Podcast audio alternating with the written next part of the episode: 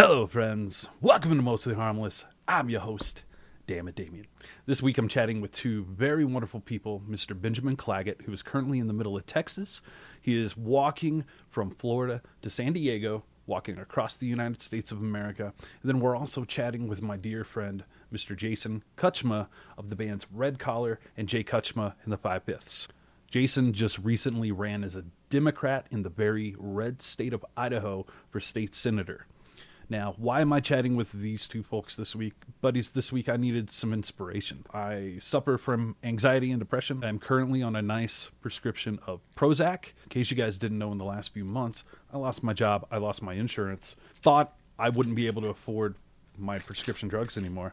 So I tapered off and slowly stopped taking my Prozac. Hell of a week to decide to go off my meds. I was not in a good place. I don't want to get into it too deeply.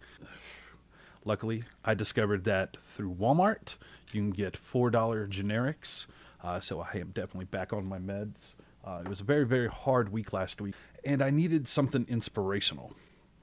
And as, as I'm going to tell my buddy Ben here in a couple minutes, I kept finding his Instagram post of him walking across America. Right now, he's in the heart of Texas. He is deep inside, you know, this red territory. And Ben kept telling us these wonderful stories of the people he was encountering on his journey walking across America. At the very same time, I kept thinking of, of Jason's post that he made on election day about his run for state senate in Idaho. And he just kept, again, kept talking about the wonderful people he was meeting on both sides of the aisle. But he's, I needed something inspirational this week to help keep me going. And I found some really great stories. Unfortunately, Jason did not was not uh, into doing a Zoom meeting with us this week, and I almost axed the interview. But then I kept listening to the song of Jason's in my head, uh, the song "Used to Believe." I remember the first time I heard it live; it brought me literally to tears at the Triple Nickel. I should have known then that I needed some serious mental health, you know, help. But it took a few years, and we're here now, buddies. And I couldn't get that song out of my head, and I couldn't get the story out of out of my head. So listen to the interview watch it on YouTube. If you're like me, any of these YouTube podcasts I listen to are usually off in the background anyway, so it doesn't matter that there's no video. Jason's got a real cool story to tell. We're just lucky that we got Ben as well on this episode. He just happened to be stuck in the middle of a snowstorm in Texas, so he had some time and some Wi Fi to chat with us. So, all right, buddies, I've rambled enough. If you like what we got going on here today, please subscribe on YouTube, iTunes, Spotify, Stitcher. That's where we're all located. Uh, if I can get a thousand subscribers on YouTube, I can actually start making a little bit of money off this thing. Please subscribe on YouTube. It's the easiest way uh, to help support the show and put a couple dollars in my pocket. Uh, if you want to go one step further, we do have a Patreon page uh, in the link below. MostlyHarmlessPodcast.com will have all those links as well. Buddies, uh, let's go. Let's go hang out and chat with my buddy Ben in a motel room in Texas. And then we're going to have an audio interview with my dear buddy, Mr. Jason Kutchma, about running for state senate. Oh, hey, buddy. How are you? Doing good. I'm just waiting out a snowstorm in Ballinger, Texas. Why are you in Texas? Well, I am on my third walk across America. I started my current walk on November 11th in Jacksonville, Florida. Yesterday was my 60th day on the road. So since the 11th, I've walked about 1,345 miles to get into Ballinger. In destination is San Diego. So I'm more or less halfway there geographically nice. and mileage wise. So where are you right now? Pretty pretty close to the center of the state, kind of 60 miles south of Abilene, I know te- Texas is huge, and I didn't know really anything about the geography in Texas or where anything was until I started walking through it. So, more or less, smack dab in the middle of the Lone Star State. First off, I want to congratulate you. So many of us, like myself, the, I had so many late drunken night chats about like I'm going to hitchhike across America. Not only did you talk about it, but you actually got up and you actually did it. Like, how did you get started walking across America? I don't know. It kind of goes back to just sort of the the lifestyle and what I tended to enjoy in my 20s. I just I loved traveling and I was never cut out for like the 9 to 5 sort of job. So in my 20s, I I would save up money and then I'd go on like a long road trip across the country, camp in the back of my truck, stay at Walmart's, and my traveling just continued to get more simplistic as I got into my late 20s and I went on a, a self-supported cycling trip after I broke up with a girlfriend when I was 20 I was 26 or 27. Like we broke up and I was like, screw it, I'm going to take up cycling and like ride my bike from my sister's house in Kansas to South Florida. Like I'm just going to do it. I I did it and I like I loved it. I loved it even more than the road trips because at that at that point, you know, I was I was drinking a lot and I wasn't in a good place as far as that was concerned. But when I was doing something physical and I was doing something healthy, it made me happy, and I was able to kind of push those demons aside momentarily. And then that cycling trip just kind of led into the walking. I met a guy named Jeff Godecker who had walked from New York City to central Missouri with a backpack on. And I met this guy when I was like a week and a half into my cycling trip. And it just like blew my mind that someone could walk that far. And it was just like, man, I'm doing this trip on a bike. Like I can go 60 miles a day. He's walking like 15 a day. And so Jeff just kind of left this impression in my brain. And after my cycling trip, I, I had applied for a few different jobs and was just kind of still in that same, oh, I want to keep traveling. Like, I don't want to go back to work yet place. And, and like this walk across America and Jeff popped into my head one night and I got up and started researching it. And it was like, yeah, I think I, I think I could do that. And the more like blogs I read about it and the more I thought about it, it just, it made sense. You know, it's like, oh, all you really have to worry about is one day at a time and, you know, just carry all the camping gear that you need and find a place to sleep every day and just do it, uh, you know, 200 times, 200 days, and you'll eventually get get across the country. So that's sort of what that's sort of what led into my first walk. That love of simplistic travel and just the allure of the the adventure and the challenge and yeah that just all really appealed to me yeah man it's it's incredible uh this week i take uh depression meds and i ran out of them this week and I needed some inspiration and just doom scrolling away on Instagram. I kept coming across your posts and just going through and reading them. Your, your, stuff was really, really beautiful and inspirational that, you know, maybe this world isn't such a bad place. Well, thank you. When you're out there on the road, when you're walking, this is your third trip. I imagine at this point, you know pretty well what to expect. What surprises you when you're out there walking on the roads? I, I generally know what to expect, but at the same time, every you know every day has its own set of challenges and every day really is a new adventure. Every every state has its own little quirks and and things that are different. A good example texas has a lot of private property ranches and barbed wire fences. So it's really tough to find places to to stealth camp where you know i just walk until the end of the day and then find somewhere in the woods that's not on private property to pitch my tent at night and then just get up and start rolling at like 5.30 or 6 the next morning. So i've had to start calling ahead to police stations and city halls and stuff in order to get permission to camp in parks and in different places like that. I guess the fact that i've done it twice before this walk gave me the confidence to know that i you know that i can handle it physically mentally and emotionally but at the same time the road has a way of of humbling you whether mm-hmm. it's with unpredictability or the weather or drivers aren't as courteous in one town as they are in another.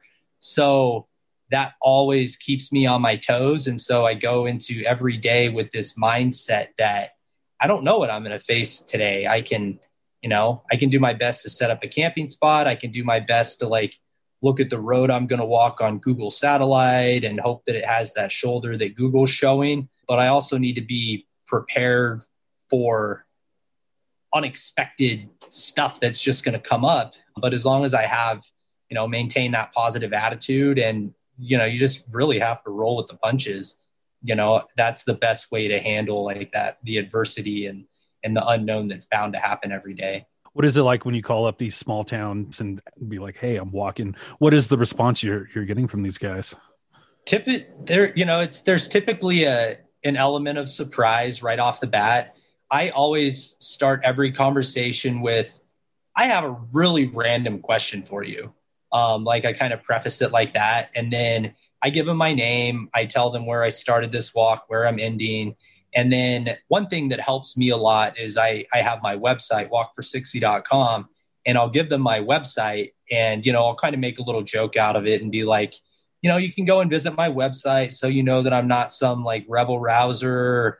I'm not some, you know, crazy drifter that's going to cause problems in your town. I'm literally just looking for a place to put my tent up for 10 hours, sleep, and I'll be out of your, you know, I'll be gone probably before the sun even comes up tomorrow. But there's there is always like in in some of these small towns, they you know whoever's answering the phone has never been asked by someone walking across the country if they can camp in their little small town. So it's just it's unusual for them. So I do my best to make it comfortable for them or at least know that they're not talking to some crazy person on the phone, you know. Uh, you mentioned your website Walk for 60. Why why Walk for 60? So the the Walk for 60 theme it was inspired or is inspired by my mother. My parents have a small business and ever since I was just a little kid, my mom would walk from the home office at our house to the post office to drop off their business's mail. So she would go for this walk Monday through Friday, and it's about two and a half or three miles round trip. So it would take her 60 minutes. And she just always talked about how walking is, you know, it's her stress relief, it's her meditative time. She knows all the neighborhood dogs, she knows all the neighbors. She gets to experience the seasons on her walks. And I didn't appreciate the power of walking and just what it can do for a person's psyche, um, spirituality, physical health until I started doing it myself. And so, like the the walk for 60 goal is just to encourage and inspire people to incorporate 60 minutes of walking into their daily routines as a way to get healthier physically, mentally, and at least for me, spiritually.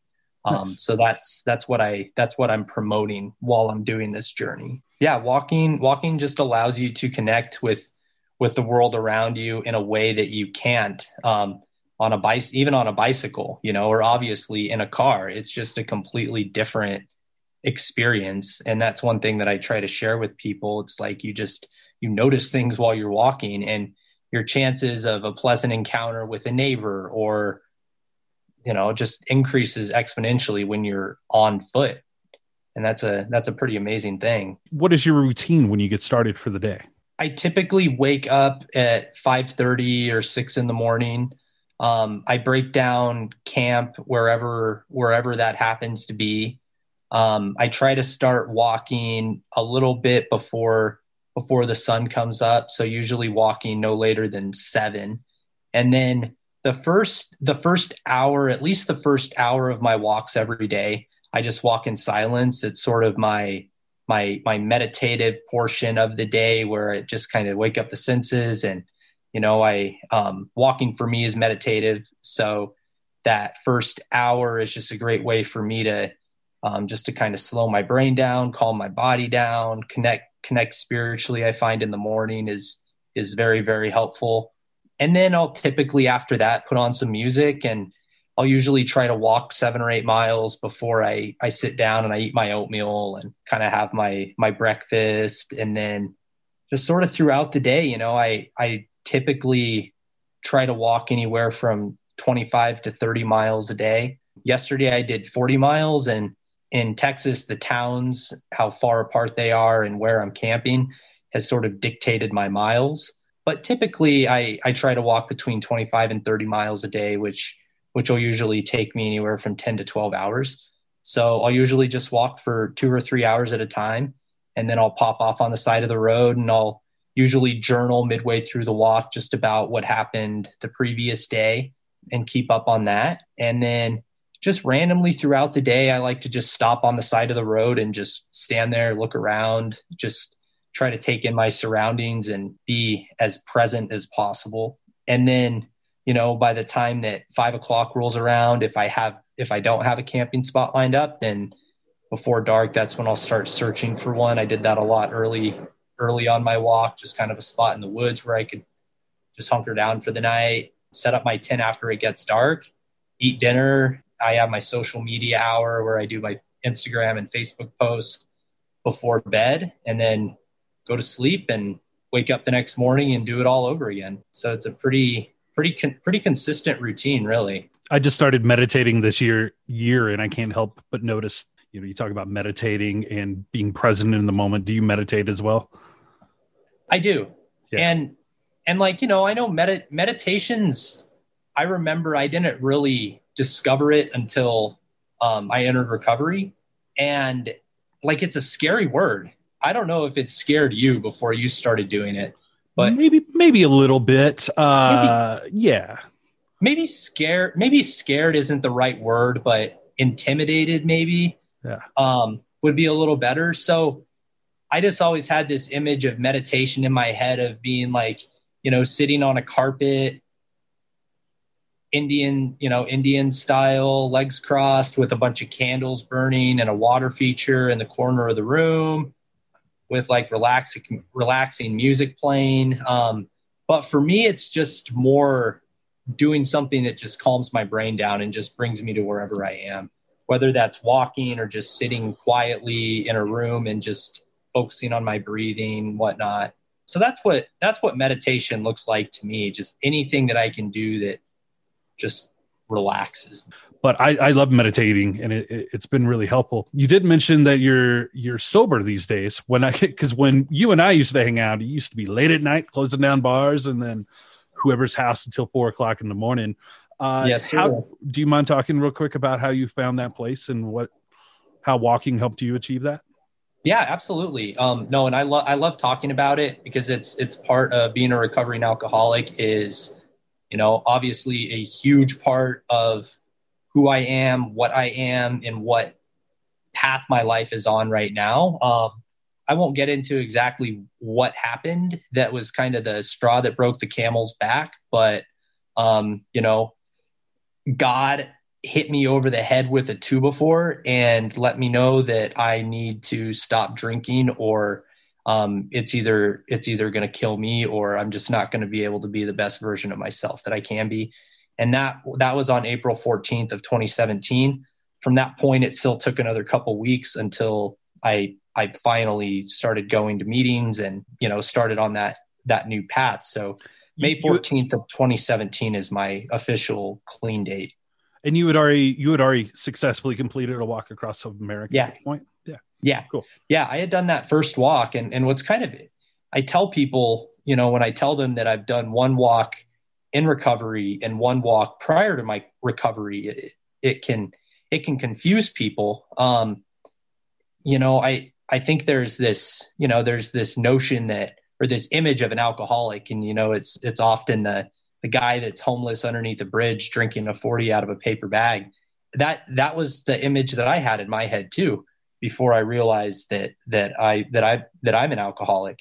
Um, but I was on my first walk. I was doing something that I loved, and I was legitimately happy. And I was able to kind of compartmentalize that part of my identity, and I could just sort of push that out of my mind and focus on what I was what I was doing. And that side of me wouldn't come out until I had a couple days off and I could go out to the bars and I could kind of, you know, turn it loose a little bit. But then once it was time to start walking again, I was able to, you know, put that back in the back in the cupboard and and forget about it.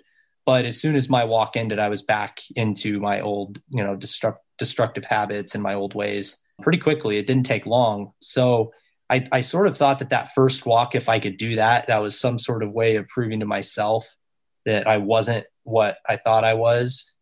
Like that, that was just kind of the way that I was thinking. It was like, God, an alcoholic couldn't walk across America. There's no way. Yeah. But I did. So after, after I finally admitted that I had a problem and started a program of recovery, um, you know, about 10 months into it, I felt like I had the opportunity to do this walk again and do my second walk, but with this new lease on life and this completely different perspective. And that was just way too good of an opportunity to pass up. So that that kind of led into my second walk. And i knew that i i knew that i loved it. I knew that it was something that i was passionate about and excited about. I think that's part of why these walks make so much sense to me is because it it forces you to live life one day at a time as soon as i start thinking about how far away the pacific ocean is or what's going to be waiting for me in a month or two months or a thousand miles, it becomes so overwhelming that um, you know it's a it becomes a very daunting task. But when I break it down to okay, what do I need to do today to enjoy this walk? What do I need to do today to accomplish what I want to accomplish? And you know that's the same mindset that works for me in recovery. It's like, well, I just I just need to stay sober today. I need to find a way to grow today and if I can do that, everything else is going to work itself out. So the walk and my recovery have that, you know, that, that same mentality and that same mindset. So it really resonates with me. Yeah. It, it, it just seems to me like, to me in my in my head walking across america seems like such a big big thing um, mm-hmm. an impossible task and i know it could feel that way to like an alcoholic like oh my god i can never get over this so did it help that you had already done this huge impossible task before you started your second walk across america and sobriety yeah yeah it it, it definitely did and i often do you know I, I compare I compare my sobriety to that first walk. I didn't even I didn't know that I was even doing it at the time, but on that first walk, I was practicing a lot of the same, you know, one day at a time. Don't look too far into the future. Just focus on what you can control right now.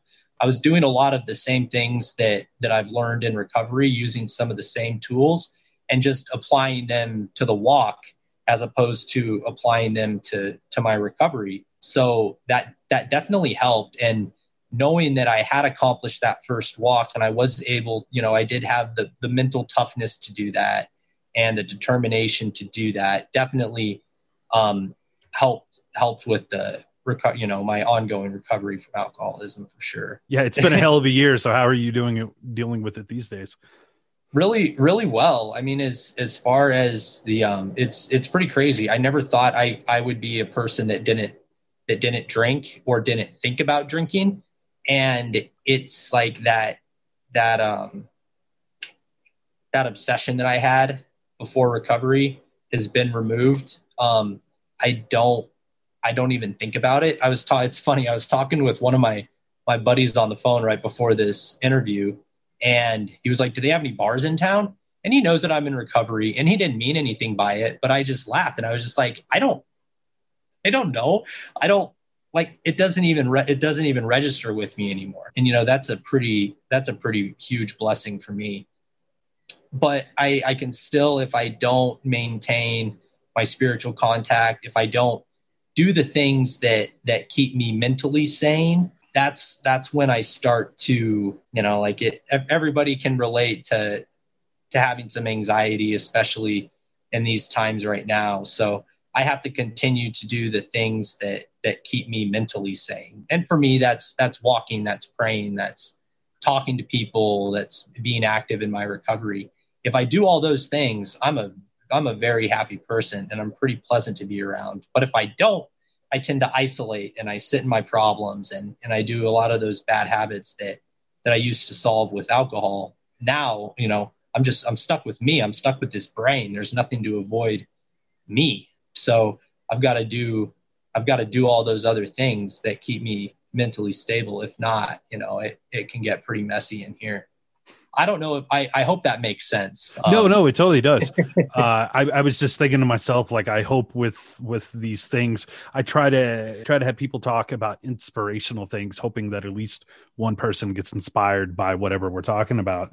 And like after the week I just had, this is all really good stuff for me to remember to put in my bank. So I think maybe I'm the one we're helping this week. So, you know, thank you for the uh, therapy class. Oh man.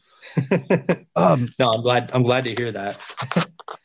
uh, so you're out there, you're walking around. You're outside, of course, almost uh, the entirety of your walks, but we are, of course, in the middle of a pandemic. What are the challenges you're running into while out there in a pandemic? You know, it's been it's been interesting. Obviously, like that was the biggest thing that I was I was concerned about going into this walk was, you know, what am, am I going to be able to do this and keep not only myself safe but people around me safe? And so you know i i essentially take the same precautions on the road as i would when i'm at home. I have a i have a couple of boots that are hanging from the back of my jogging stroller and i have a big bottle of hand sanitizer in there so before I go into a gas station, I sanitize the crap out of my hands and put on a mask and you know follow all the local guidelines and I I do I do whatever I can do to keep myself and to keep others safe. I am, you know, outside like you said, it I would say 99.999% of the time I'm outside and by myself. My stroller can carry about 4 or 5 days worth of food and water. So there are often 3-day stretches where I don't go inside of a gas station or inside of a grocery store. And that's that's one great thing about traveling this way is, you know, typically when I do talk to people, I'm already outside. I don't I don't dine in I think I've I've gone to two restaurants on my entire walk and actually eaten inside. So if I do go into a gas station, it's just briefly I'm in and out to get a cup of coffee or something. Go grocery shopping twice a week. So at least in my mind, when I was thinking about the logistics of the trip, where I was going to be, how isolated I was going to be, there wasn't a di- really a difference between the number of shopping trips that I'll take on my walk versus if I was at home or going to a gas station versus when I was at home. You know, and I I know that there are some people that would still disagree with my decision to walk right now, but at least from my perspective and in what I believe in my heart, I've been safe and I've kept people around me safe and I've taken the precautions that I've needed yeah. to in order to, you know, respect the pandemic and respect the people that are around me. Well, one of the things I like is like right now there's so much toxicity on the internet. Like I can just scroll through and when I find your posts, you really are spotlighting some wonderful things about this country and about the people you're finding. Uh, one of the things I wanted to ask you about is you're walking through all these red states, you know, more right wing, whatever you'll whatever you have it and i don't know your political affiliations but so many people just have this like narrow idea of what what and who these people are in the South. What are your encounters like with these people that you're meeting on the road that are stopping and talking to you? Like, what what what are some of the surprising elements of that? And that's that's a great question. And there is no doubt that I have been in Trump country pretty much for this entire walk. I I would say that 90% if a house is flying a flag out front, supporting a political person, it's a Trump flag. You know, that that being said, anybody that's, you know, stopped and talked to me, whether they're wearing a MAGA hat or not, because there have been a few of those, have legitimately been stopping to me stopping me because they're interested in what I'm doing and they're looking for a way to help. I've had so like Texas, I've been getting stopped multiple times a day by people offering me a ride into town yesterday I had a I had a guy that drove past me and I'm I'm going to love telling this story for years. His name was Bruce and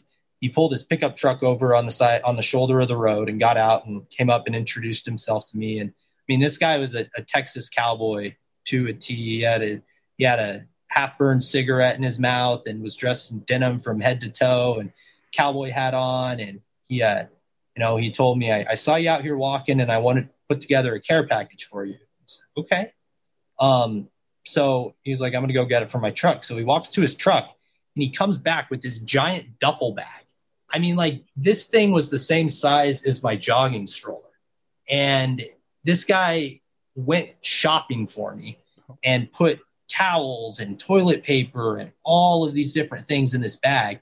And I felt bad that I couldn't bring the whole thing with me, but it just was like, I can't carry that much stuff.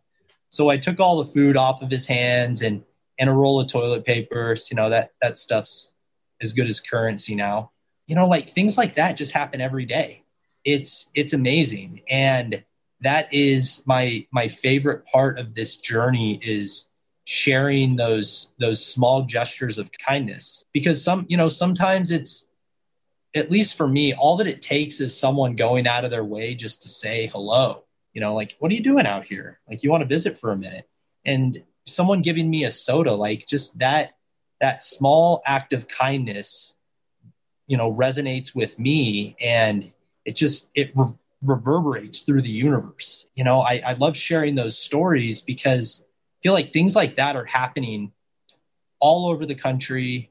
People are doing nice things for one another but all of that gets lost because of just the you know the current state of affairs and just so many negative things on the news. That's kind of my my little role that I like to play is just sharing those stories with people just as a reminder like there are good people everywhere, you know, whether it's in whether it's in the south or you know, out west. I mean any anywhere there's good people. And I honestly I haven't noticed you know, I'm sure there have been plenty of there have been plenty of people on both sides of the aisle that have helped me out on this walk. I guess I I guess when you're out there, it just I just don't think about it. You know, it's yeah. just this person is helping, which is which is interesting because it is a, very polarized time. Hell of inspiring stuff there, my friend.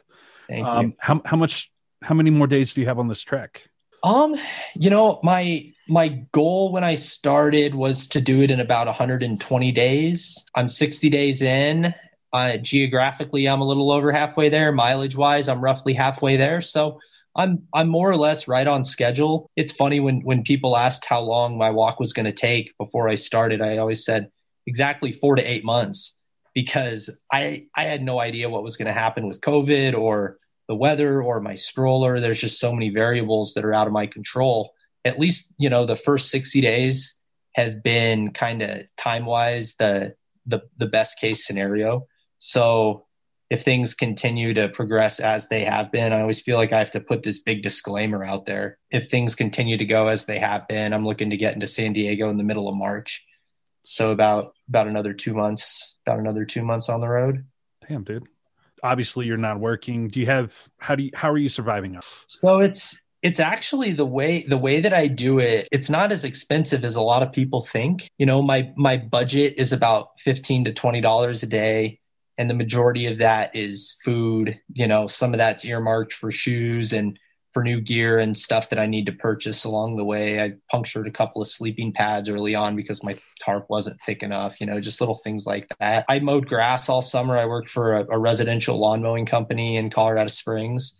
Um, and I just squirreled away some money while I was doing that for six months this last summer. And then I, I, you know, I have had a lot of generous people that I've met that have, you know, donated and, and helped me out with some of the daily expenses. I've had friends from back home get me hotel rooms for the night. Like my, my hotels for these three nights that I'll be staying in, in Ballinger were paid for by friends from back home and another friend in Wyoming.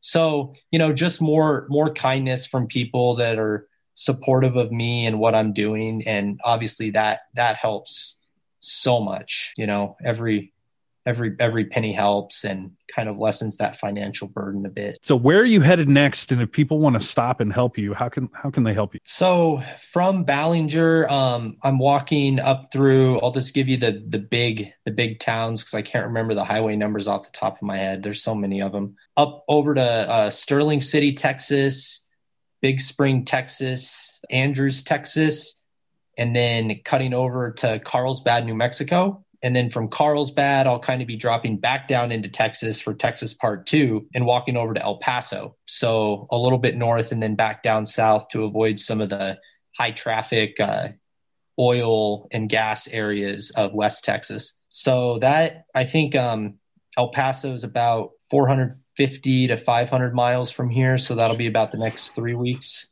two and two yeah three three weeks probably and then from there kind of over to uh, tucson up to phoenix and then into california from phoenix. I post daily to my instagram account which is ben b-e-e-n underscore walkin and then to my walk for 60 facebook page. Um, so that's it, you know that's, I'll, I'll have the links to all those in the video description and everything below too. Okay awesome. Um, so you know that's a that's a good way to find where I am too because I post my my towns and my location and where I walked daily. And then you know if if anyone is inclined to to help and make a donation on my website walkfor60.com, I have a donations link on there if if anybody wants to help me boost my peanut butter supply because I eat a, a, a ridiculous amount of peanut butter, about 12 ounces a day. So I wish I was kidding. What are you going to do with all these experiences? Uh, are you going to write a book? Are you going to yes. where? Yes, that's the goal. Cool. Yep, that's yeah, that's the that's the ultimate goal. And back in May after I moved back to Colorado from Hawaii, I pretty much just wrote for about three weeks. So I'd finished a draft about my first walk and a draft about my second walk. Um, but that, you know, the, the story wasn't over. There was a walk across the South that was missing. So I think ultimately, at least in my head right now, it's just going to be a, a collection of stories, my favorite stories from the journey, from my three journeys, and you know what it what it's taught me about life, about life and sobriety, and I'm just hoping that it, that it'll serve as inspiration to anyone who's struggling with an addiction. That there's there's hope out there, there's help, and just the the power of taking a step and just starting a task that seems insurmountable or impossible by just taking a single step and then continuing to take steps after that. You know, that's nice. just how I try to look at look at life nowadays and just continuing to grow and improve one day at a time. Yeah. Well, maybe maybe I'll harass you again in a few weeks or months or whatnot, and uh, check in and see how this this trip's going. Like I, I, I again, I'm gonna I'm gonna say it one more time. I'm I'm really loving all the stuff, and I, I'm like, why aren't there thousands of people following this story on Instagram right now? So I'm gonna try to do my best to get more people paying attention because again, it, it comes from a genuine place. I really do. Uh, love what you've been doing. Like it's it's fucking cool. Thank you, Damon. I I appreciate that. I really I really really do. Uh, anything else you want to talk about before I let you go? No, I, I just really I just really hope that my my story and my experiences just you know shine shine some light, throw some hope out there to people, and you know if you if you need help, seek help. It all starts with just taking that first step and then continuing to to take steps after that. That's what I found anyway. Hey man. Hey. Yeah, thanks for accommodating me. By the way, I've um, I, I don't uh, I've done the the kind of Zoom thing uh, as a lot of people have over this past year, and it's it's just I think that I kind of start gravitating towards like performance on doing those things as opposed to just talking. So thanks for accommodating. It's it's funny that you don't want to do like the Zoom stuff because you have movie star good looks. I was like watching a video oh. today and I was like, had you been born in a different era, you would have been like a 1950s Hollywood cowboy star. You know. that's that's that's very generous. Thanks. uh, where are you living right now? Uh, we we are in south southwest Idaho. Uh, your Facebook page still says you're in Nevada or something. So I was like, what? Yeah, it, it, was it was we were it was a place that I went to Winnemucca was like considering you know being there, and, and we still are. It's it, we're, we're we're not quite settled. I'm I'm not quite I'm not sure if this is if this is going to be the place that we have our last stand or, or not yet. And so I thought, ah, well, if I'm not sure, I don't know if I'm going to change that quite yet. yeah, for sure.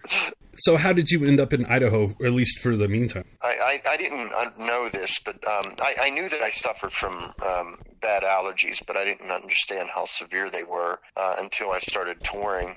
And then I would feel a lot of relief living, you know, in the van where it was a little bit more of a controlled environment and you're, you know, bouncing from state to state, different environments, you know, that, that aren't going to affect you as if you're in, in one place all the time. And, and whenever I got up to the Northwest, I told my wife, I came back from a, a tour and I said, God, I, I just, you know, I felt incredible up there. I don't know what it is. You know, I'm just not allergic to as many things up there, but uh, it's some place that we should really look into. I think it was around uh, 2000 and 15, I had made up my mind that I, I need to leave North Carolina just from from for uh, my was, it was it was becoming debilitating. Tried north of Dallas in 2016. We tried that for about a year, and that didn't quite take. And uh, so we traveled a little bit again, and, and uh, it's it. And we thought we'd give it a whirl uh, in this area. It's the I never knew this almost all of my life until I toured up here, but it's the high desert. It even extends as far north as um, as Idaho and west of the the mountains in Oregon. Uh, I didn't know this, but most of Oregon is, is is desert. It seems to agree with what I need. There are people that live here. I tell them I, am here because of my allergies, and they they really suffer. You know, their their particular bodies they they'd probably be better off in North Carolina, but at least for me, I'm I'm better off here. Are you are you still teaching at all? No, I had um, I signed up to be a substitute teacher at the School of the Arts uh, here in in Idaho, and um, but it just uh, I, I I had about a year or uh, six months where they were asking me to come in and come in, but right at the time I was I, I found a drummer here and we we were recording and just the uh, the hours for working on rock and roll is not conducive to the uh, the hours of teaching, and uh, so I never haven't gone back. And then uh, when COVID uh, started happening, then I, uh, then I thought, well, there's no way in hell I'm going to be I'm going to be substituting during this thing, and so so I haven't. No, it's it's always you know a thought of going back to at least uh, substitute, but uh, no, I haven't haven't haven't done it, and fortunately haven't needed to either. Yeah, you were what a physics teacher. Yeah, I was I was physics. Um, that's what my uh, degree was in is uh, secondary ed physics, and then and then I taught eighth grade science for three years, and then I worked for UNC, just office assistant jobs, and then I was st- when we started touring, I would come back and and I would do substitute teaching, and I did that for about maybe I guess four or five years. That was very fulfilling. Well, that's cool. I, you know, I always I, I, never had the patience for being a teacher, and you uh, you've always struck me as a very like like somebody who's tapped into like this deep well of patience over the years. I, I don't know that for sure. That's just my my uh, my instinct on you. it, it is. Um, thanks. Yeah, that um, that is. It's something that I've uh, worked on, but it's like we were talking before about working on houses. It's the same thing. I didn't, when I first started teaching, I was very impatient and I wasn't very good. And I ran into my student here and then whenever I go back to the towns that I taught in, and it's they're very complimentary, you know, about it. But um, again, I, I look back on those years, I think, oh, I could have done so much better. And it's only have those substitute teaching years. That's whenever I really felt like I, I strangely enough, I came into my own with teaching. I was a lot more uh, just patient with myself and with the students, and it's very tough to to come out of the gate out of college and being in your early to mid 20s to you know to be, try and be a to try and be a teacher of excellence. That's that was very that's very tough for anybody, and it was especially tough for myself. So the real reason why I wanted to talk to you today, you moved to Idaho in the last twelve months. You you ran for a state office. Yes. How did this even enter your mind to even run for office in the newfound home? It started uh, several uh, years ago. I, I, think that I had uh, most of my life uh, the same the same political involvement that most people do, which is, you know, you read the headlines and, and uh, this is throughout my life, you know, throughout many presidencies and you become infuriated at certain things and, and you feel relieved at, at other headlines and, and then you make your opinions known to the people around you and, and maybe to a letter to the editor at the time or, you know, and then it, that became letting your opinions known online. And I was wondering, how much good that was really, how much good that actually did. Uh, and uh, you know, it was nice to express these things, and, and I'd get in political conversations with people, but I don't know if it was actually doing anything. And uh, in 2016, with the, the, two candidates for presidents uh, for the presidency, I, I didn't really connect with either of them. And I thought at the time, well, you know, this is based on my political involvement, my my personal lifetime political involvement. These are the two options I deserve. And then when we got the president that we got, it, I was disappointed. But again, I, I took some self reflection. I said, but based on my personal political involvement throughout my life, this is the president I personally deserve. I really opted to try and do something about that and I went to it was like a it was a it was a day long political organizers meeting in in Dallas in January of uh, 2017, and it was you know it was people that were you know really kind of excited at the time, if I remember correctly. Both the Democrats and Republicans were a bit kind of, you know, not like deflated but this particular group in, in January, they were, you know, they were kind of, they were really excited about, you know, the political future. And, and this was organized by, by some Bernie delegates in Texas that had met from in Philadelphia, I think. Uh, but they were all from Texas and they all got along really well. And they said, well, we should really try and, you know, get, maybe get people involved a little bit more in politics. And it was maybe an eight hour, eight to ten hour session, and they had all kinds of you know people talking just about how how you can make a difference, and you know with grassroots and organizing, and and the, but the mo- the thing that really connected with me is at some point during the day somebody said this: the the most bang for your buck. The best thing you could possibly do as far as time investment and getting something out is to become something called a precinct captain and um, I'm not sure if you're aware of. Are you aware? Do you know what a precinct captain is? You know, oddly enough, I think my uh, my girlfriend's sister is a precinct captain in her Wonderful. small town. But let's Wonderful. pretend that I don't, because I, I actually kind of don't know. uh, every uh, every state is broken down into counties, and every county is broken down in the country. Every county is broken down into districts, and every district is broken down further into precincts. And precincts um, are composed of anywhere from 1,500 to 2,500 uh, registered voters. They, depending on the the uh, population density, it could be a, a wide a wide area, you know, very, very spread out. But it can also be just a few blocks, like in, say, in New York City or I'm assuming LA, where it's just a few blocks you have, you know, that many voters in it. And, and uh, what a precinct captain is, they're in charge of uh, voter outreach uh, to those 1,500 to 2,500 people. So I, whenever I came to, uh, we moved from uh, Texas to Idaho, I the first step was I read through the platforms of I didn't at the time I didn't know, and even now I'm not even you know sure for define definitely which which political party I'm you know I, I am. I, uh, there's times I really wonder. However, I read through the platforms of both the Democratic Party and Republican Party in Idaho, and I am for sure a Democrat in Idaho. I don't know if I'd, I don't know if I'd be a Democrat in other states because I haven't read their platforms, but I can say for certainty I'm a Democrat in in Idaho. I read through their the, the state platform, and um, you know, with it uh, uh, for for about seventy percent of it, you know, I'm willing to, you know, so I'd say, well, I'm a Democrat in Idaho.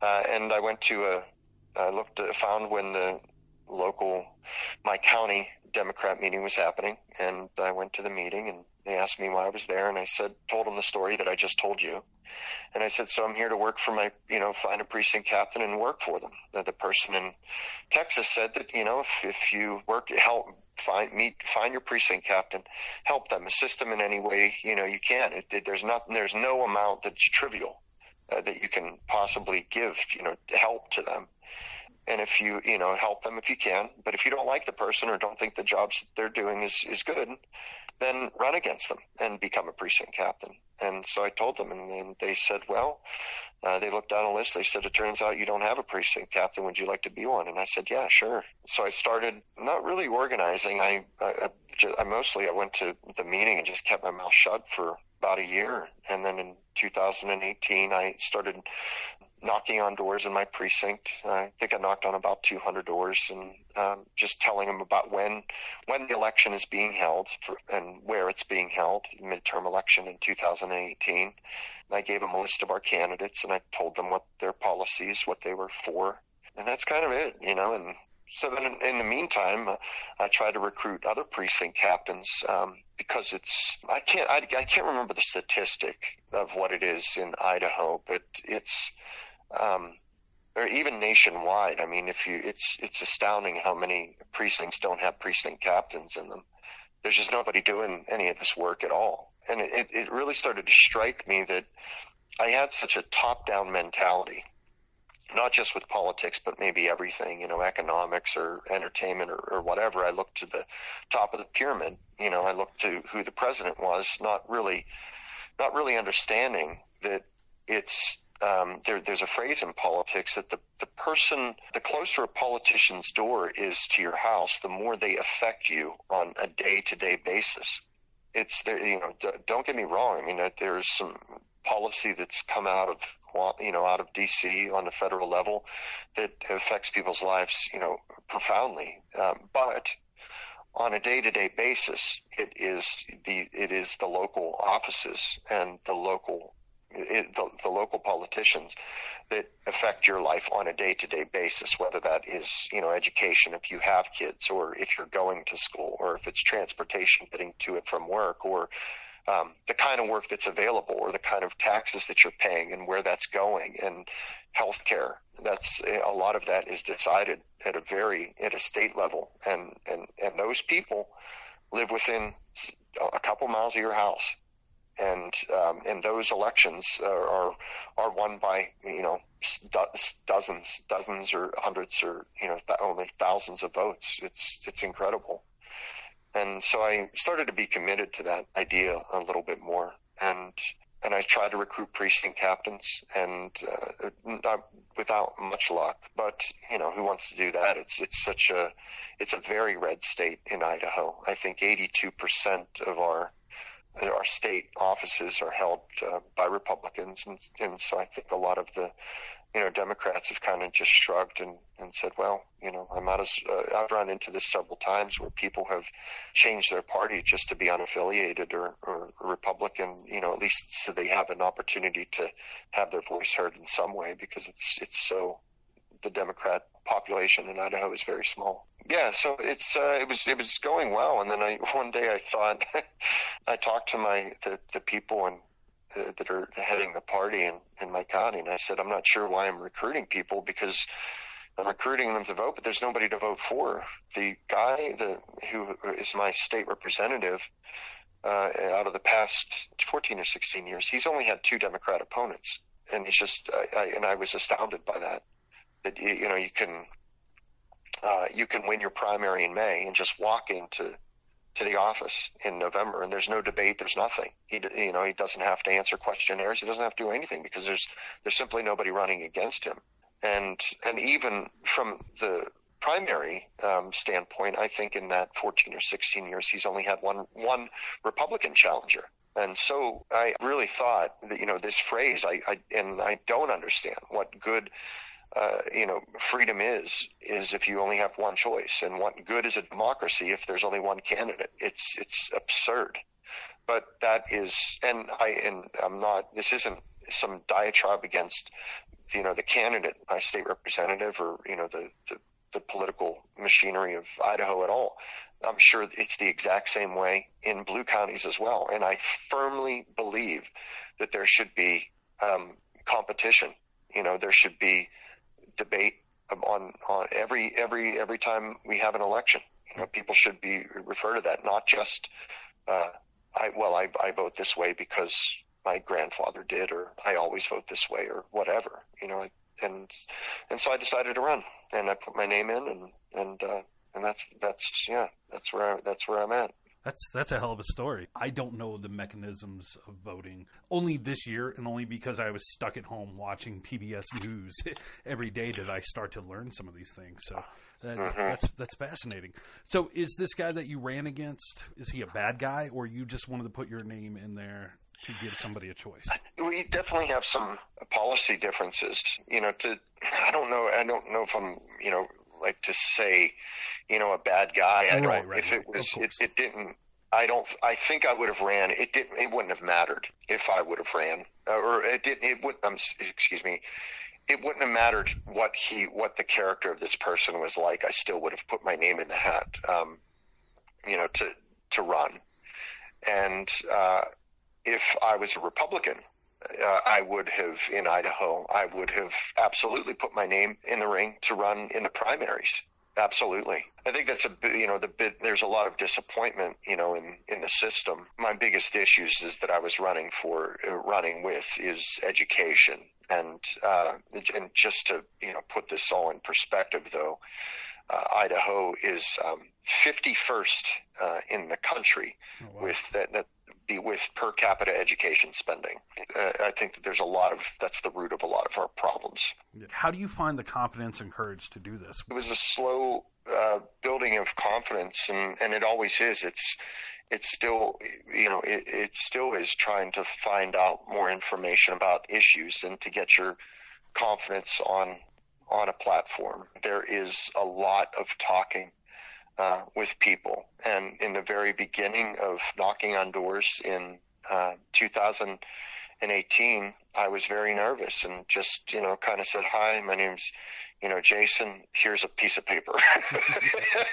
and uh, then you, you really, if, if you can, if I, whenever I was doing that, I said, well, that's, that's a piece of paper of, of stated opinions and, and policy of, of people that I like, but I don't, I don't know about this person and what they, you know, um, what they like and what they need and what their concerns are. And so whenever it's not so much a, like confidence, you have to, not sure how to phrase it. It was, uh, you know, I, I gained my confidence by uh, really talking with a lot of people as honestly as I, as I could and to do my best not to demean you know anybody. I mean to and to try and hang on to as much patience as as you can because people are very frustrated you know. I mean it's it doesn't matter.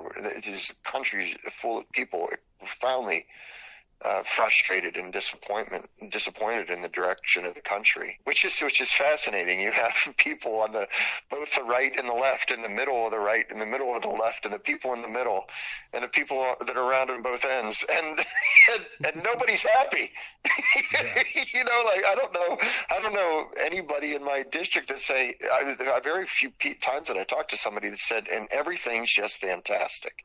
You know, people are are very disappointed in, in how either the state or the, the country has been going. And, uh, and I think regardless of what party they were, you know, I'd try and find, find something if they'd let me, you know, that yeah. trying to try and find something there. So that lets the leads the confidence. I can say, well, yeah, if, if it's just me, if I'm just saying, well, this is what I stand for and this is what I believe in and, you know, and this is what it, then you're just then you have to be backed by facts and a lot of facts and a lot of figures and you know from varying you know sites about that. But if but if you say look i, I talk to a lot of people and it's they're very concerned being 51st in the in the country with per capita education spending um, then that just gives you that's that's where the confidence comes from. You're having honest conversations with people who are I believe, being honest with me about their issues, and and that's there, there's a confidence that comes through that because it's it's just I don't have any, really anything to gain, you know, by it. I mean, maybe a vote, but I, I wasn't really even counting on that. Yeah, I was going to ask, you know, what were your expectations going into this? Like, it seems like you you didn't expect to win. Yes, that that's true. It is. Um, I think my district Okay, so I was precinct captain, but I was running for state representative. And a district, my district is about, I think, 20, 20 or 21,000 voters in a district. And out of 20, let's say 20,000 just to make the math easier, but out of 20,000, there's only 2,200 registered Democrats. So it's 12% or something. And out of that, uh, and then there is uh, maybe six or seven thousand unaffiliated. They don't. They're not called independents. They're called unaffiliated. They're you know neither party, and there's a small percentage of libertarian. I think the Constitution Party, uh, but a vast majority, well over fifty percent, is a registered Republican. Yeah, it was. I think in the beginning, I, I thought, you know, I, I don't remember getting a call from a precinct captain in my life and just to have like you know somebody to say look I'm, i really am listening i mean i don't I, and i'd be honest with people I'd, I'd, tell them the odds are, are against me you know i do if if there is going to be a debate between me and the other candidate i will bring up the issues that the, the people that I've talked to, of the things that they're concerned about. That was a lot uh, of the goal, is to find out who, you know, what kind of people are in my district. Maybe how politics is now is is I don't know if it's. I think that people say they look at candidates and they say, "Aha, they represent me. Like they, what they stand for, you know, can represent me." But I've I looked at this a little bit different way in in saying, well, th- I'd tell people what I stand for, but then I would also talk to them if they would tell me an issue that um, maybe I didn't agree with, I would tell them. I said, well, that's, I'll just be honest with you. That's not something I, I can represent. But I can't, but those other issues we talked about, that's something I can represent for you.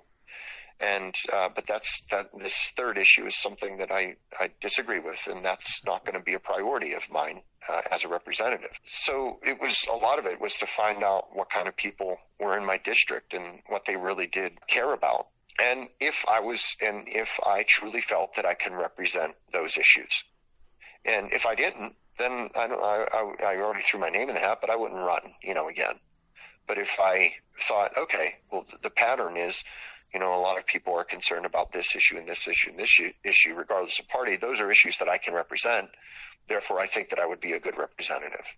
Nice. And Uh, it, winning, you know, uh, I, I've had the conversations with people on and said they said you don't plan on winning, and I said and some people I said yes I plan I'm I, I'm not running you know I'm I'm, I'm running because you, you do feel that way you know sometimes like I can do it you know I'm gonna do it. But you know realistically you know I wasn't but that wasn't that wasn't my goal. I, I, I wanted there to be another choice for people, A. And it was also, I would tell them, you know, throughout my life, I've found that, you know, if you, to win doesn't mean you're always going to do the right thing. And but sometimes doing the right thing doesn't necessarily mean you're going to win. Right. And um, so I'm not doing this. You know, winning's the furthest thing from my mind. It is. There's some other level to this that I'm trying to trying to make give me some peace. You know, really. It does seem like you gained a ton of knowledge, and then isn't that winning as well? Yeah, and um, it, it is. Um, it is whenever you insist on talking to people and, and truly listen, some of these conversations, I mean, some of them were very quick. Some of them were, as soon as they heard the dem- word Democrat, uh, it was, you know, they hung up the phone. But then there were other conversations. It was easily an hour. I mean, easily an hour. And it was a challenge, you know, t- you know, to myself about it. And I think the, you know, the theme about patience, you know, that we've been you know that is slowly slipping in here. And uh, from a, a, another a larger aspect, psychologically, what this does to a voter. Okay, just you know, if you the, the next day, all right, the Wednesday newspaper comes out or online, and you see um, the name of a person. Okay, candidate A, and then right beside them, it has a percentage and it has a number of votes that they got psychologically, if you see beside that person's name 100%, that means that that starts to work against the people that may not be that color in that particular district. You think, oh God, they got 100% of the vote. I don't feel this way, you know, that I like this person at all. I don't think they've done a good job at all. I think they're terrible on policy, but I must be the only one person that the point zero zero zero one percent in my district that doesn't that didn't vote for this person. I think that psych- psychologically that starts working against people.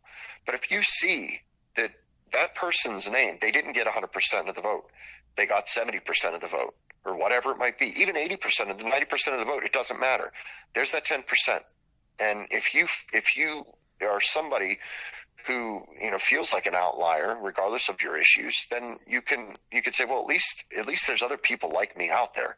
You know at least i can try and build on this or it, it, psychologically i feel a little bit better about this. And so for those people i think that i i at least you know did something for them. For those of you listening to this in the future, doing this, this recording a week after alt right protesters stormed the Capitol, I was really looking for something, really, really looking for something inspirational. And I just kept thinking about your story, your post on Facebook talking about how you didn't call just blue people, you, you called everybody and you sat and you talked to people. And I wrote this quote down because I liked it so much from that post. It's uh, in a year full of red and blue protests and riots, it seems like the most radical thing I could have done is to talk to people. People aren't actually talking, we're not learning from each other and then you did the work. You like you got out there and you were learning, and that that was hugely inspirational for me. And I just kept coming back to that this week when I kept thinking that maybe maybe this country is in the dumps. I kept thinking like there are guys like like Jason out there who were who were still oh, doing doing the good work. Let me ask you though, what what surprised you about calling all these people? Because there were some similarities. What what surprised you? Uh, there there was. Uh one conversation I remember that was, I mean, I, I think in the beginning I was just preparing myself to get my, you know, just to get kicked over and over again. I spoke with a, couple of people who act, who had some um, excellent policy uh, points. Uh, one particular uh, woman, she was a Republican, but I think that I think that she was recently had switched parties or was a lifelong Republican and, and was um, was disappointed in, in the you know in our presidency and and had switched parties. Um, but she was great. She had very insightful how dealing with um, the economics of COVID and what to do with tax money and how to move it around in a fair way that um, I, I, thought was so just great that nobody was really talking about. And uh, what what she had said, and this this is something that I really learned from, and not only learned from it, but then I would you know bring this up to other people that I was that I was talking to, and there's there's an attitude I think in you know in the country where it's um, they don't you know the, the, the phrase redistribution of wealth you know but you and there's you know a certain segment of, of America that just hates that hates that idea and thinks that this should be a you know sink or swim you know situation. But with COVID there were uh, lots of lockdowns uh, with restaurants and with um, bars and restrictions on capacity. And a, a lot of uh, bars in Idaho at least in the densely populated parts where, where we live, relatively dense, they were, you know, closing either closing down or, or limited their limiting their occupancy or spacing their tables, you know, six feet apart and not letting anybody at the drink at the bar, or, you know, doing what, whatever they had to do or what what the governor was uh, either asking or requiring of them, you know, at the time. And and uh, and what was happening is they were they were staying afloat, but there was a lot of lost sales, obviously, because of lack of either restricting capacity or people just weren't coming out. However, what they the people were doing is they were going to the liquor store and they were buying beer and they were buying wine and they were drinking at home. And that revenue that was generated by the state liquor stores and by the state taxes on beer and on wine, it ended up, I mean, being uh, it was like 40%. I mean, over what they normally make. It was, it was this huge wind, windfall um, for them. The one lady at the liquor store that I talked to, she said that this was, you know, this, we've had weeks and weeks and weeks after week where our store has done better than our single day that we've ever done, which was right before like the millennium, you know, changed. This this huge either party or when people thought it was all going to end, they really stocked up. And she said, "We've been consistently doing, you know, business over that." Well, if the state is going to make these requirements on businesses, and they are going to, you know, uh, but then get the windfall, reap the benefits of these restrictions, well, then the state should take that money and and do and give it in some way as a reimbursement to these bars and restaurants. And I thought that was such an incredible, obvious. Yeah. I mean, that is such an obvious idea, but nobody's doing it. Yeah, not I, at least in Idaho. That that was one thing that surprised me. I was um, I um, I was. Uh, I was very surprised. I'm not surprised, um, but when when you're 51st in the country with per capita education spending, you just assume that um, and walking into the state. I mean, I'm not, you know, I'm not, I'm not from here, and I know people that are from here, and they just shrug and say, "Well, that's the way it's always been." I thought that there was there would be some, you know, acquiescence or some people that I talked to that said, "Well, that's that's the way it's been, and that's that's how we like it." But very rarely, regardless of party, did I did I find somebody that said that was that was you know saying, "Well, yeah, it's 51st in the country, but I like my money more than I like the education for my kids." You know, that was just a very I don't I didn't it that crossed party lines. You know, people were it's it's it's I think people were very embarrassed by this. What were some of the other things that crossed, uh, you know, party lines? What are some of the other things that people out there in your neck of the woods are caring about? Uh, it, it trans well, I and I would say this is probably applicable to any any county in any state in America. Yeah, and I believe education, that. you know, education funding, uh, transportation, and uh, and growth. Those are the biggest issues, and it's you know, and either people are places that are growing. There's other places that are shrinking, and so it is those three issues over and over again kept on coming up. And I would specifically ask people, I'd say, you know, what um, what issues um, can that you could think of from a state or local level uh, that you're that you'd be most concerned about? And a lot of people had to pause for for quite some time. If you say what issues are you concerned with politically, oh God, they you just you you've opened up the dam. But if you you know they will go and oh on and on and on about these national issues.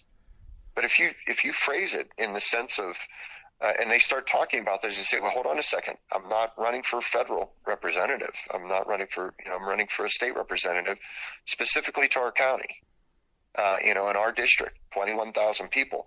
What are you the problems? And it's, yeah, I really wish I'd fix this pothole. I really wish traffic was better. I really wish my kid was getting a better education. You know, over and over again, I really wish that they were better. Uh, somebody was minding the store with, with growth in here. I really miss the farmland that's, you know, that's, that's, um, leaving and with people on the right, I mean, these old time farmers that I would talk to, and they would they would read me the riot act of how they would never ever vote for a Democrat. Uh, they don't, and I would tell them they'd ask me what I'd do, and I'd say to musician, and they'd, they'd say, "Do you even know? Are you, you do you even know anybody that works a, that actually works a blue collar job for a living?" you know, I don't like they would say, I don't, I don't agree with your life's musician. It's a very, it's a very religious, you know, area. I mean, it's the second highest uh, Mormon population in the country, and and a, a very conservative area. And but I would, I would tell them flat out how I felt about uh, the growth that was going on in this area and how it's out, it's out of control, and and something needs to be done. But I would tell them you know, if I introduce anything that you and I agree upon with where we are trying to control this in any way, people are going to call me a socialist. They're going to say you're oh, just another liberal that wants to, you know, that wants to have the government tell people what they can and cannot do. And I said, well, yeah, that's right. That's right. I don't think your farmland should be, you know, should be, you know, replaced. This this topsoil that you're working with is some of the most valuable topsoil in the world, and it's getting buried by driveways. And it's getting buried by sidewalks why? Because people can pay. And I said something has to be done. You you got in there and you talked to people and you figured out you know their what really is troubling them on a day to day in their lives, and that's just I don't know if anybody else really doing that. I guess I guess what I'm trying to say is thank you for doing that and thank you for sharing these stories. Yeah, man. Yeah, it was. Um, well, thanks for saying that. It was. Um, I, I would talk with people who I would see what they respond with um, online, and uh, you know, friends and family members. I think, man, that was so brilliant. Like what they wrote was was so insightful, and they just nailed it. And they would be getting, they would be in the middle of some argument, you know, online. And I remember calling one of them and saying, "Hey, I'm just so impressed by, you know, what you do online. I mean, it's you're really insightful, and and uh, you always seem to be able to back up what you have to say with either um, you know, some policy or statistics that seem to settle the issue. And I'd ask them, how often do you do this? They say all the time. And I said, now here's the question. You have to have some self effacement with this. How often does it do any good? And they said, never. They said it never does any good at all and this is the person who I would consider is the most insightful with with their with coming with their comebacks, you know, with people. And they said never does any good. And I thought, well, then then I'm not going to do it. if it's not if it's not going to do any good, then I don't know. You know, I just rather just rather do this. And uh, I think that there was I one of the, the phrases that I think that I talk with somebody whenever it just it didn't get heated, but it just and it didn't get tense, but it, it got very. You're talking very honestly and, and rawly uh, with somebody about uh, issues, and they were maybe you know accusatory uh, of either my party. There is an understanding that I always had to have is I'm coming into this. I'm talking to somebody who has been listening to hours and hours and hours of, of somebody telling me I'm bad. You know, I'm I'm a bad person, and and I'm not going to. That's baggage. Like that. They they. I don't want to bring any baggage to the table. I don't want to come to somebody's door with baggage, and I don't want to look at them and and assume you know they they they have a certain amount of baggage when I was knocking on doors, I was making assumptions about people and their houses and their cars all the time. And it was all, and I wasn't always wrong, but it never got me anywhere. If, and I would have to uh, take this moment of like neutrality and just to say, this is who I am. This is this is the party that I'm with. This is what I'm running for, and that's it. Like absolute, like flat neutrality, and things would get tense. But the, there was a moment where I, I had talked to this person. I said, look, you know, I I want all of my neighbors to thrive, all of them. I want you to thrive. I, I don't. It, I want. If you're a Republican, I want you to thrive. If you're a Democrat, if you're agnostic, whatever, you know, I want you. I want you to thrive. I don't care if you're a Christian or you know Muslim or black or white. It, I I want you to thrive, and that's very difficult to do. It's not difficult. It's complex. It's a very complex thing to do whenever you have uh, people from very different uh, backgrounds and dreams and you know to accomplish but I I truly do feel that it's something that can that can happen, but it takes a lot of like I don't even know if it's work. I mean, if it was work, but you know, is it how you know if you if you think about you know yourself? I mean, your your worst day, okay, like of if, of hearing news or the worst week, and how badly you know the the online you know uh, presence made you personally feel. If I could tell you that can be taken away, like it, it's not work, and that's what it became for me. I was making calls to people, you know, when at the time, anyways, you know, the country could be perceived as you know some of the, its lowest moments in, you know, in modern history. But I felt wonderful. I felt great. You know, it was like it was a salve. It wasn't work it, it was it was time consuming, yeah. But man, I didn't think it was like I've worked before. This didn't feel like work. It felt like I I finished three or four hours of trying to call people, and I felt fantastic. I don't know if I never knew if I did any good for the other person uh, on the other end of the line, but at least for me, I felt great.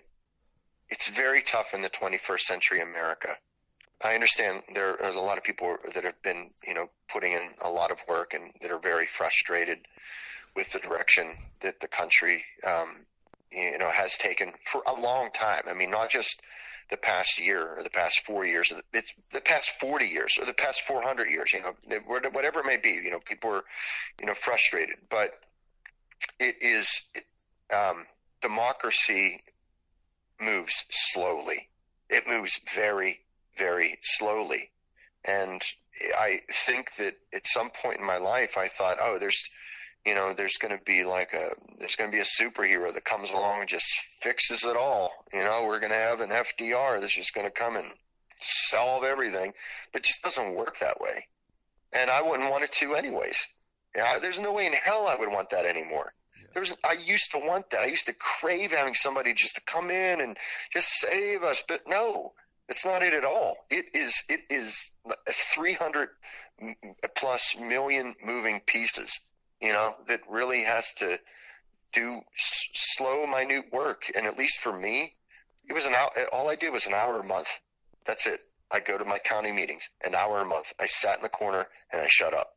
An hour a month. That's nothing, you know. And it sounds like, I mean, I didn't mean to make this a theme. This is this is totally coincidental, but it seems like you have to have a lot of patience to you know believe in politics. But yeah, and I and I, but it's um, there are you know plenty of people out there that have that are you know that are very frustrated by politics and um, you know and and admittedly maybe that is you know a point of privilege for me where I'm able to do this. And but you know if it's if that's what it is that's what it is you know and just try and try and keep on steering it towards towards some place of you know that you're in in a direction of of you know righteousness or justice or whatever it might be you know just it's it's very it can be very so very frustrating yeah it's uh I don't know, it's, it can be very rewarding too. There, has been so much negativity, and then here you are talking about, you know, how much you've enjoyed connecting with people and that people aren't alone. You know, I man, I can't find the words, but it does mean something to me. So thank you for doing it. Thank you for sharing it all with me. Yeah, yeah. There's and and to to be fair, I mean there was, you know, there there were people that screamed. I mean, at you, you know, at me, you know, and and it was. Uh, I mean, I couldn't believe, you know, how the the vitriol. Uh, but you know, it's it, it you just have to kind of shrug it off. I mean, really, there's another. There was always another phone call to make afterwards. It it was it wasn't ever easy.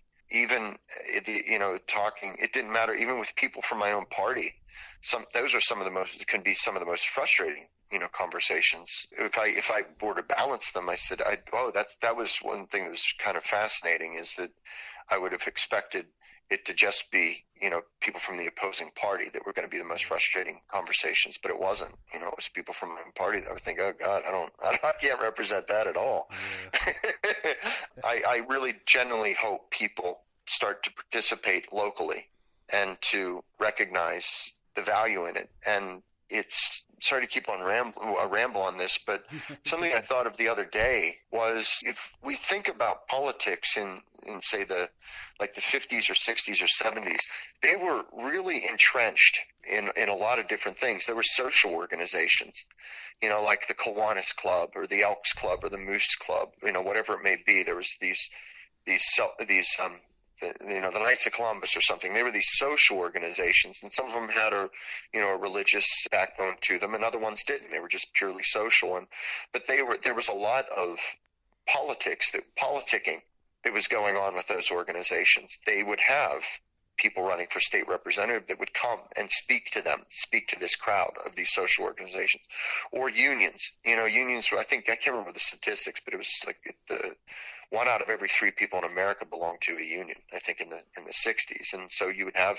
these natural organizations for organ, organizing and for, you know, for politics and, and the ability to move quickly was, you know, you had that, you had that already set, but we don't have those things, you know, now.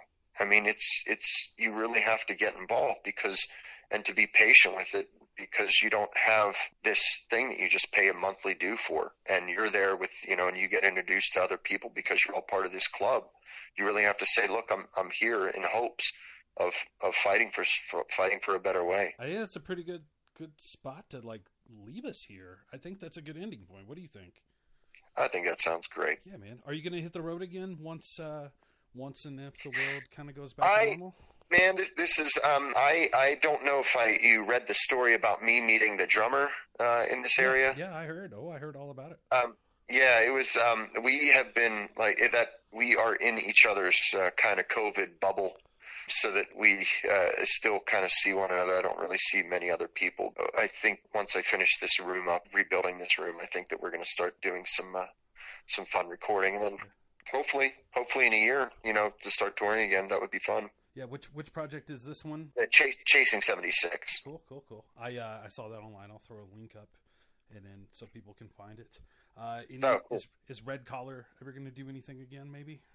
I think everybody love would love to. We um, we John the drummer lives in New Zealand, uh, and Mike Mike lives in Indiana uh, Andrew still lives in North Carolina, and then Beth and I are here. So it's it's very you know can can be very very very difficult to.